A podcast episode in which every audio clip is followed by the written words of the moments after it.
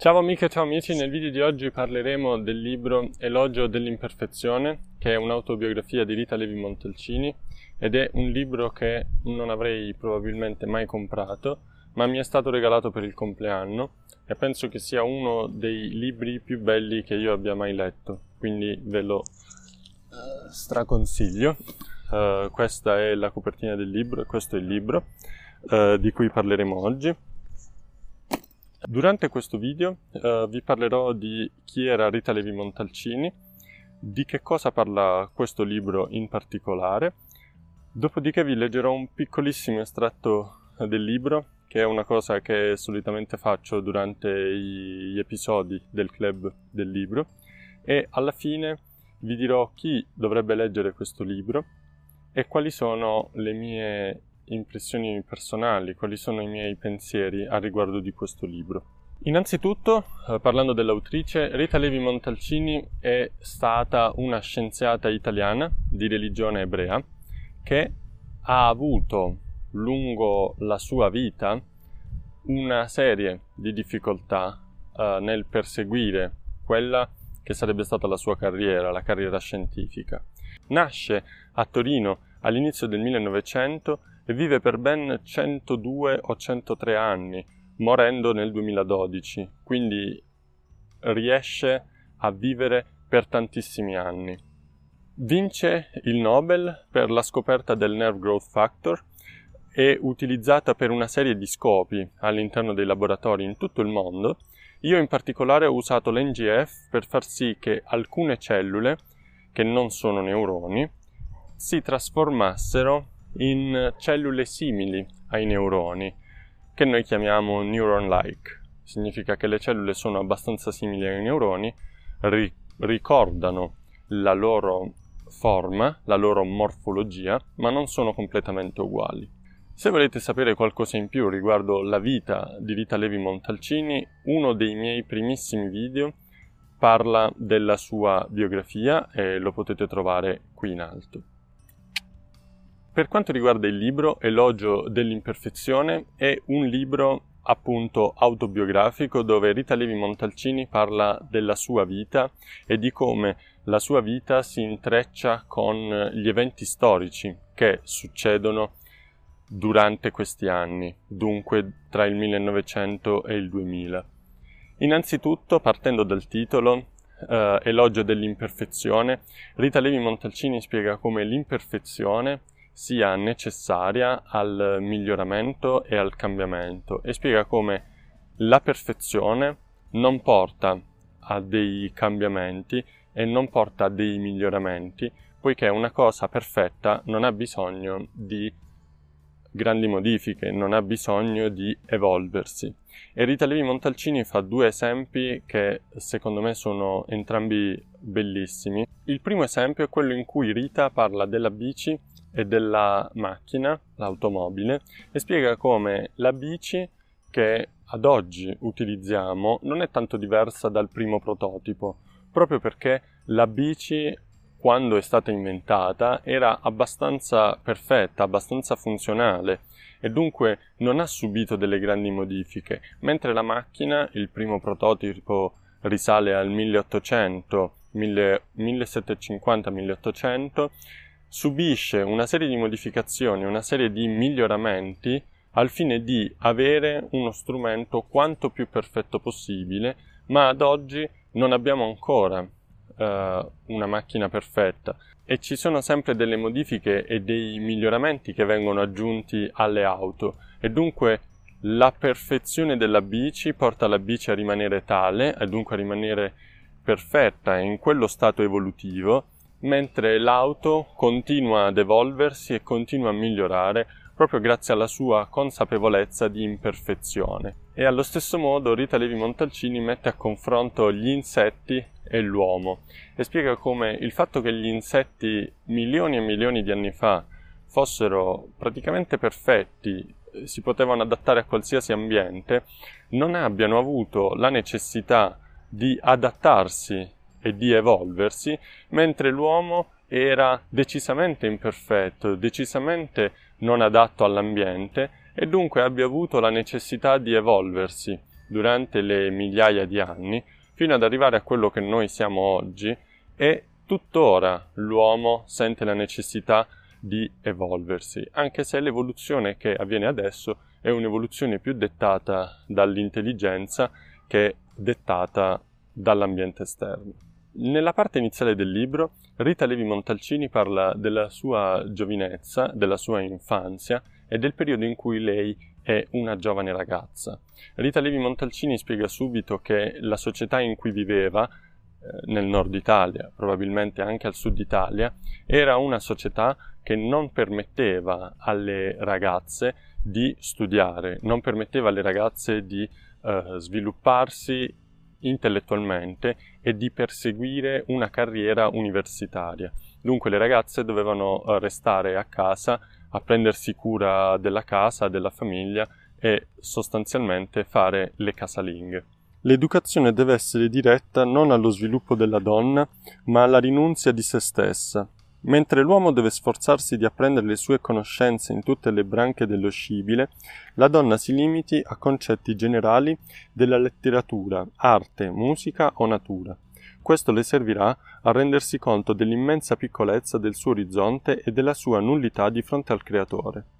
E ancora, L'uomo è eminentemente un creatore, un difensore. Il suo intelletto è per la speculazione e l'invenzione la sua energia per l'avventura, la guerra, la conquista. Le tendenze della donna invece si esplicano nel mantenere ordine, non nella battaglia. Il suo posto è la casa, dove è regina. Queste sono alcune parole di Raskin che Rita Levi Montalcini riporta nel suo libro e spiega come il eh, pensiero generale eh, fosse basato su questi scritti, fosse eh, basato su questa tradizione e quindi spiega come vivere in una società talmente tanto patriarcale fosse un grandissimo ostacolo. Rita Levi Montalcini riconosce nella sua vita tre grandi problemi, sia per quanto riguarda la carriera che aveva deciso di intraprendere, sia per quanto riguarda la sua vita in generale e questi tre problemi erano il fatto di essere donna, il fatto di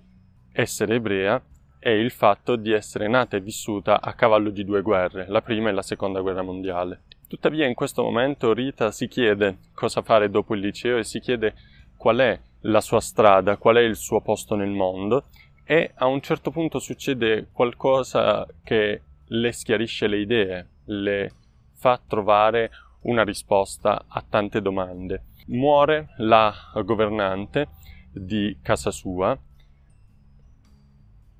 per colpa di una malattia e dunque decide eh, di diventare eh, dottoressa, decide di iscriversi alla facoltà di medicina. Purtroppo però lei ha già 20 anni e deve iniziare a studiare in maniera privata per poter superare il test d'ingresso, per poter superare il concorso che potrebbe darle accesso all'Università di Medicina e Rita Levi Montalcini inizia a studiare mattina, pomeriggio e sera e anche la notte pur di superare questo test. Si sveglia tutti i giorni alle 4 del mattino e quando si presenta al test non sa se ha fatto bene o male, non sa se ha risposto bene o male alle domande. Fatto sta che quando usciranno i risultati eh, di questo test, Rita Levi Montalcini è prima in graduatoria quando ho letto le frasi in cui Rita Levi Montalcini racconta uh, il fatto che fosse arrivata prima, io ero contentissimo. Uh, ho avuto una sensazione di uh, felicità, non so spiegarvi il perché. Quando vi parlo di società patriarcale, vi basti pensare che alla facoltà di medicina di Torino, l'anno in cui Rita si iscrive, solo 7 su 300 persone sono donne gli altri 293 sono uomini. Questo dovrebbe darvi un'immagine chiara di quanto l'università e l'ambiente accademico in generale fossero squilibrati e dunque fossero prettamente maschili e le donne non avessero accesso all'istruzione in generale. Durante gli anni universitari sono principalmente due gli eventi che colpiscono la nostra protagonista, primo fra tutti la morte del padre, a cui Rita era molto legata e molto devota, pur avendo avuto nel padre il, il maggiore ehm, personaggio di scontro eh, su diversi fronti e su diverse decisioni. Il secondo evento eh, traumatico per la nostra protagonista è l'inizio del suo tirocinio. Infatti Rita,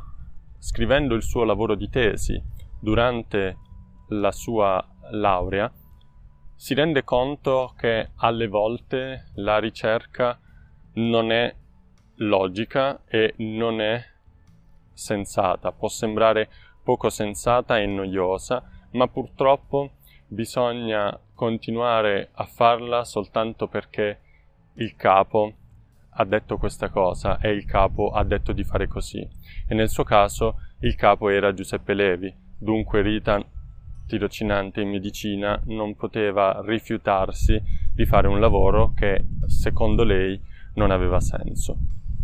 Nel 1936 Rita si laurea e continua a lavorare per Giuseppe Levi, tuttavia nel 1937 e nel 1938 vengono promulgate le leggi razziali contro gli ebrei. Dunque una persona ebrea non, non aveva accesso all'università, non aveva accesso all'azienda e praticamente non poteva svolgere il suo lavoro. Rita Levi Montalcini è una di queste persone danneggiate da queste leggi e si sposta dall'Italia e viaggia verso il Belgio dove trova una nuova occupazione e una nuova sistemazione. Tuttavia, dopo un brevissimo periodo di ricerca in Belgio, scoppia la seconda guerra mondiale e Rita Levi Montalcini è costretta a tornare in Italia poiché il Belgio è un posto molto pericoloso e Rita Levi Montalcini racconta di come la desolazione e le migrazioni avessero preso piede nel, nella parte francese al confine con la Germania. Nel 1940 l'Italia entra in guerra e Rita e la sua famiglia decidono di spostarsi nella loro residenza in campagna e di scappare da Torino, poiché a Torino c'è molta più possibilità di essere bombardati. Rita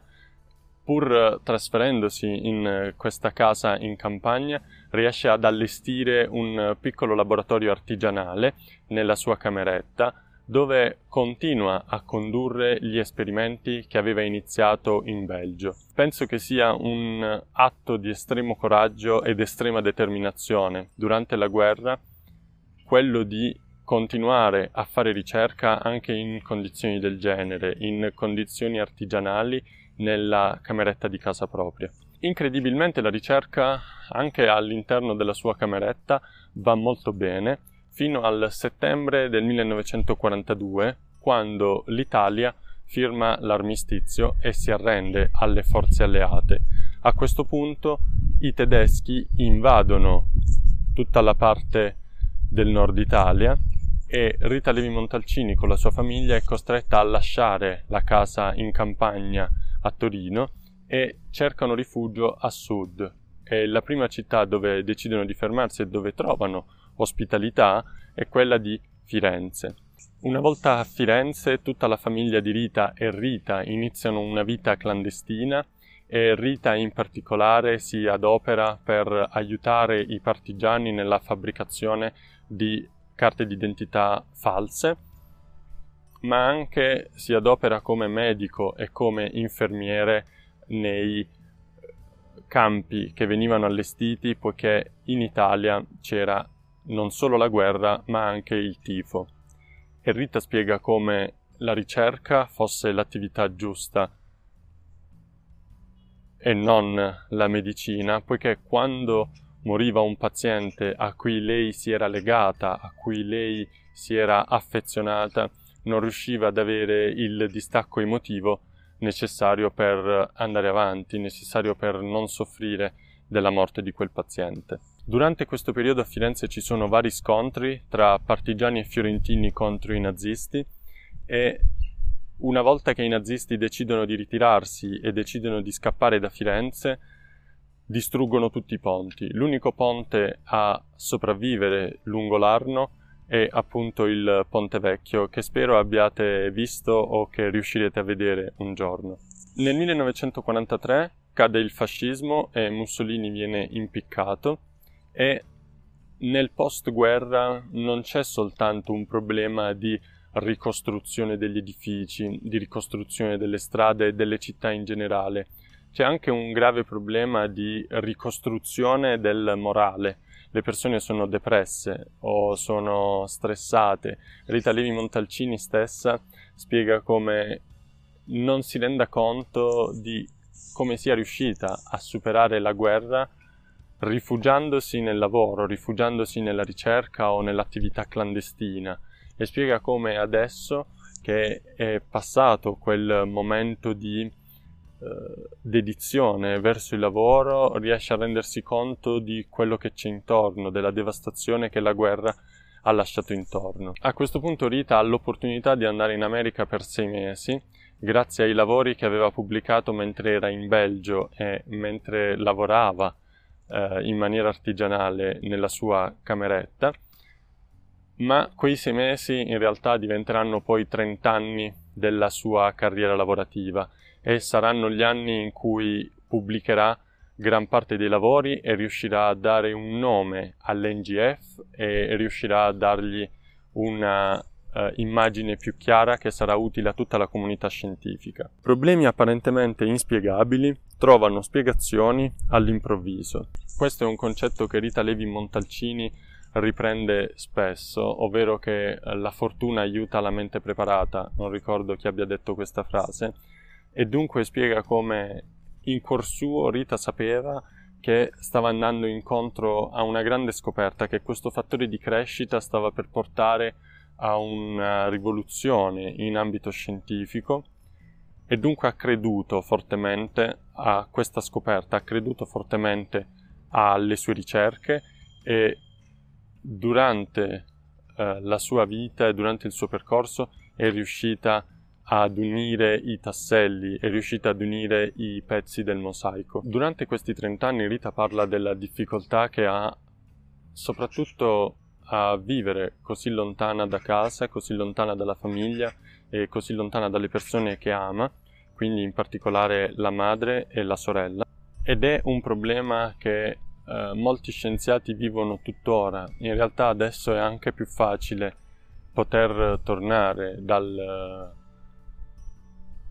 paese in cui si fa ricerca, ma ai tempi era molto più difficile volare da una parte all'altra, volare ad esempio dall'America all'Europa o addirittura in Asia. Nella parte finale del libro Rita Levi Montalcini parla di due argomenti in particolare. Uno è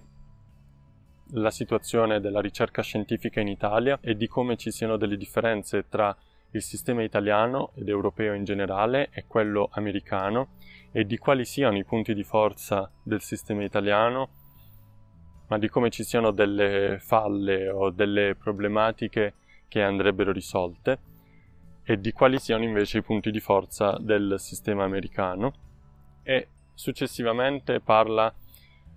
dello sviluppo dell'uomo e dello sviluppo della comunicazione di come la comunicazione e la scrittura siano le due più grandi conquiste dell'uomo, ma siano anche l'elemento più pericoloso per l'uomo stesso perché una comunicazione errata o una comunicazione sbagliata può guidare delle masse di persone a compiere degli atti sbagliati, degli atti eh, ingiusti e tremendi. E dunque spiega come il più grande punto di forza dell'umanità sia anche il suo più grande punto di debolezza. Ed è una parte bellissima che vi consiglio di leggere. Così il linguaggio che rappresenta il maggiore privilegio che sia stato dato all'uomo e che gli ha aperto gli infiniti orizzonti del pensiero, lo precipita negli abissi dell'oscurantismo quando la parola, usata da fanatici e cinici conduttori di masse, lo incita all'odio, o quando la svastica o il cappuccio di un caporione del Ku Klux Klan evocano mistiche reazioni che inibiscono le facoltà intellettuali del lontano discendente di quel piccolo bipede arrivato sino a noi e battezzato, tre milioni e mezzo di anni dopo la sua nascita, con il nome di Lucy. Chi dovrebbe leggere questo libro? Secondo me tutte le persone interessate alle biografie ed in particolare interessate alle storie di donne coraggiose dovrebbe leggere questo libro, ma anche chi è interessato alla scienza e chi è interessato alla storia degli ebrei durante la prima e seconda guerra mondiale troverà in questo libro diverse fonti e eh, diverse uh, spiegazioni. Penso che il livello minimo per leggere questo libro in italiano sia il livello B1, ma probabilmente è stato tradotto anche in inglese, quindi se il vostro livello non è sufficientemente alto, potete cercare lo stesso libro in inglese. Per quanto riguarda le riflessioni personali, penso che Rita Levi Montalcini sia uno dei massimi esempi di dedizione e perseveranza in situazioni critiche, difficili e impensabili. Oggi, agosto 2021, è impensabile per me lo scoppio di una guerra e soprattutto è impensabile che durante una guerra io allestisca un laboratorio artigianale nella mia cameretta a Taranto e il fatto che una persona l'abbia fatto, Rita, e abbia continuato a condurre la sua ricerca, i suoi lavori, è una, un elemento di grande stima, di grande orgoglio e di grande ispirazione, perché pensare che uno scienziato può fare il suo lavoro anche in queste condizioni mi fa capire che non c'è una condizione in cui io possa lamentarmi, non c'è una condizione in cui io possa dire sto lavorando in condizioni difficili, perché erano queste le condizioni difficili ed erano queste le condizioni eh, realmente insostenibili. Dunque tutte le condizioni di ricerca in Italia, pur essendo difficili e pur avendo delle problematiche, non sono minimamente paragonabili. E dunque se Rita Levi Montalcini è riuscita a fare ricerca nella sua cameretta in campagna a Torino mentre c'era la seconda guerra mondiale, io penso che chiunque in Italia, in Europa in generale, possa condurre la propria ricerca senza batter ciglio, senza lamentarsi. Un'altra riflessione riguarda invece la comunicazione e l'uso del linguaggio e penso che i grandi leader abbiano una grande responsabilità nell'uso delle parole e nel nella comunicazione delle loro idee, ma penso anche che la popolazione abbia un grande ruolo e l'unico modo che una popolazione ha di difendersi da un leader cinico, da un leader eh, a cui piace la guerra, è quello di essere istruita. L'unico modo che la popolazione ha di difendersi dalla macchinazione tramite slogan è quello di essere acculturata e di riuscire a distinguere quello che è un messaggio reale da quello che è uno slogan che incita alla guerra e che incita all'odio verso un'altra popolazione, verso un'altra razza, verso un'altra comunità di persone. Che dire amici, spero che questo video vi sia piaciuto, come sempre in descrizione trovate il link per iscrivervi alla newsletter. Ringrazio tutte le persone che mi supportano su Patreon e su Kofi grazie a voi riesco a migliorare la qualità e il contenuto dei video che porto sul canale YouTube. Se potete e volete potete sostenermi economicamente, ma se non potete potete sempre lasciare un mi piace e lasciare un commento ed è sufficiente per me. Vi ringrazio, sempre in descrizione trovate il link ai miei appunti personali gli appunti che ho preso mentre leggevo questo libro e tutti quelli che sono i dettagli o i particolari di questa storia che mi è piaciuta tantissimo. Vi ringrazio e ci vediamo nel prossimo video. Ciao! Durante questi 30 anni Rita parla della distanza e delle difficoltà che ha nel vivere così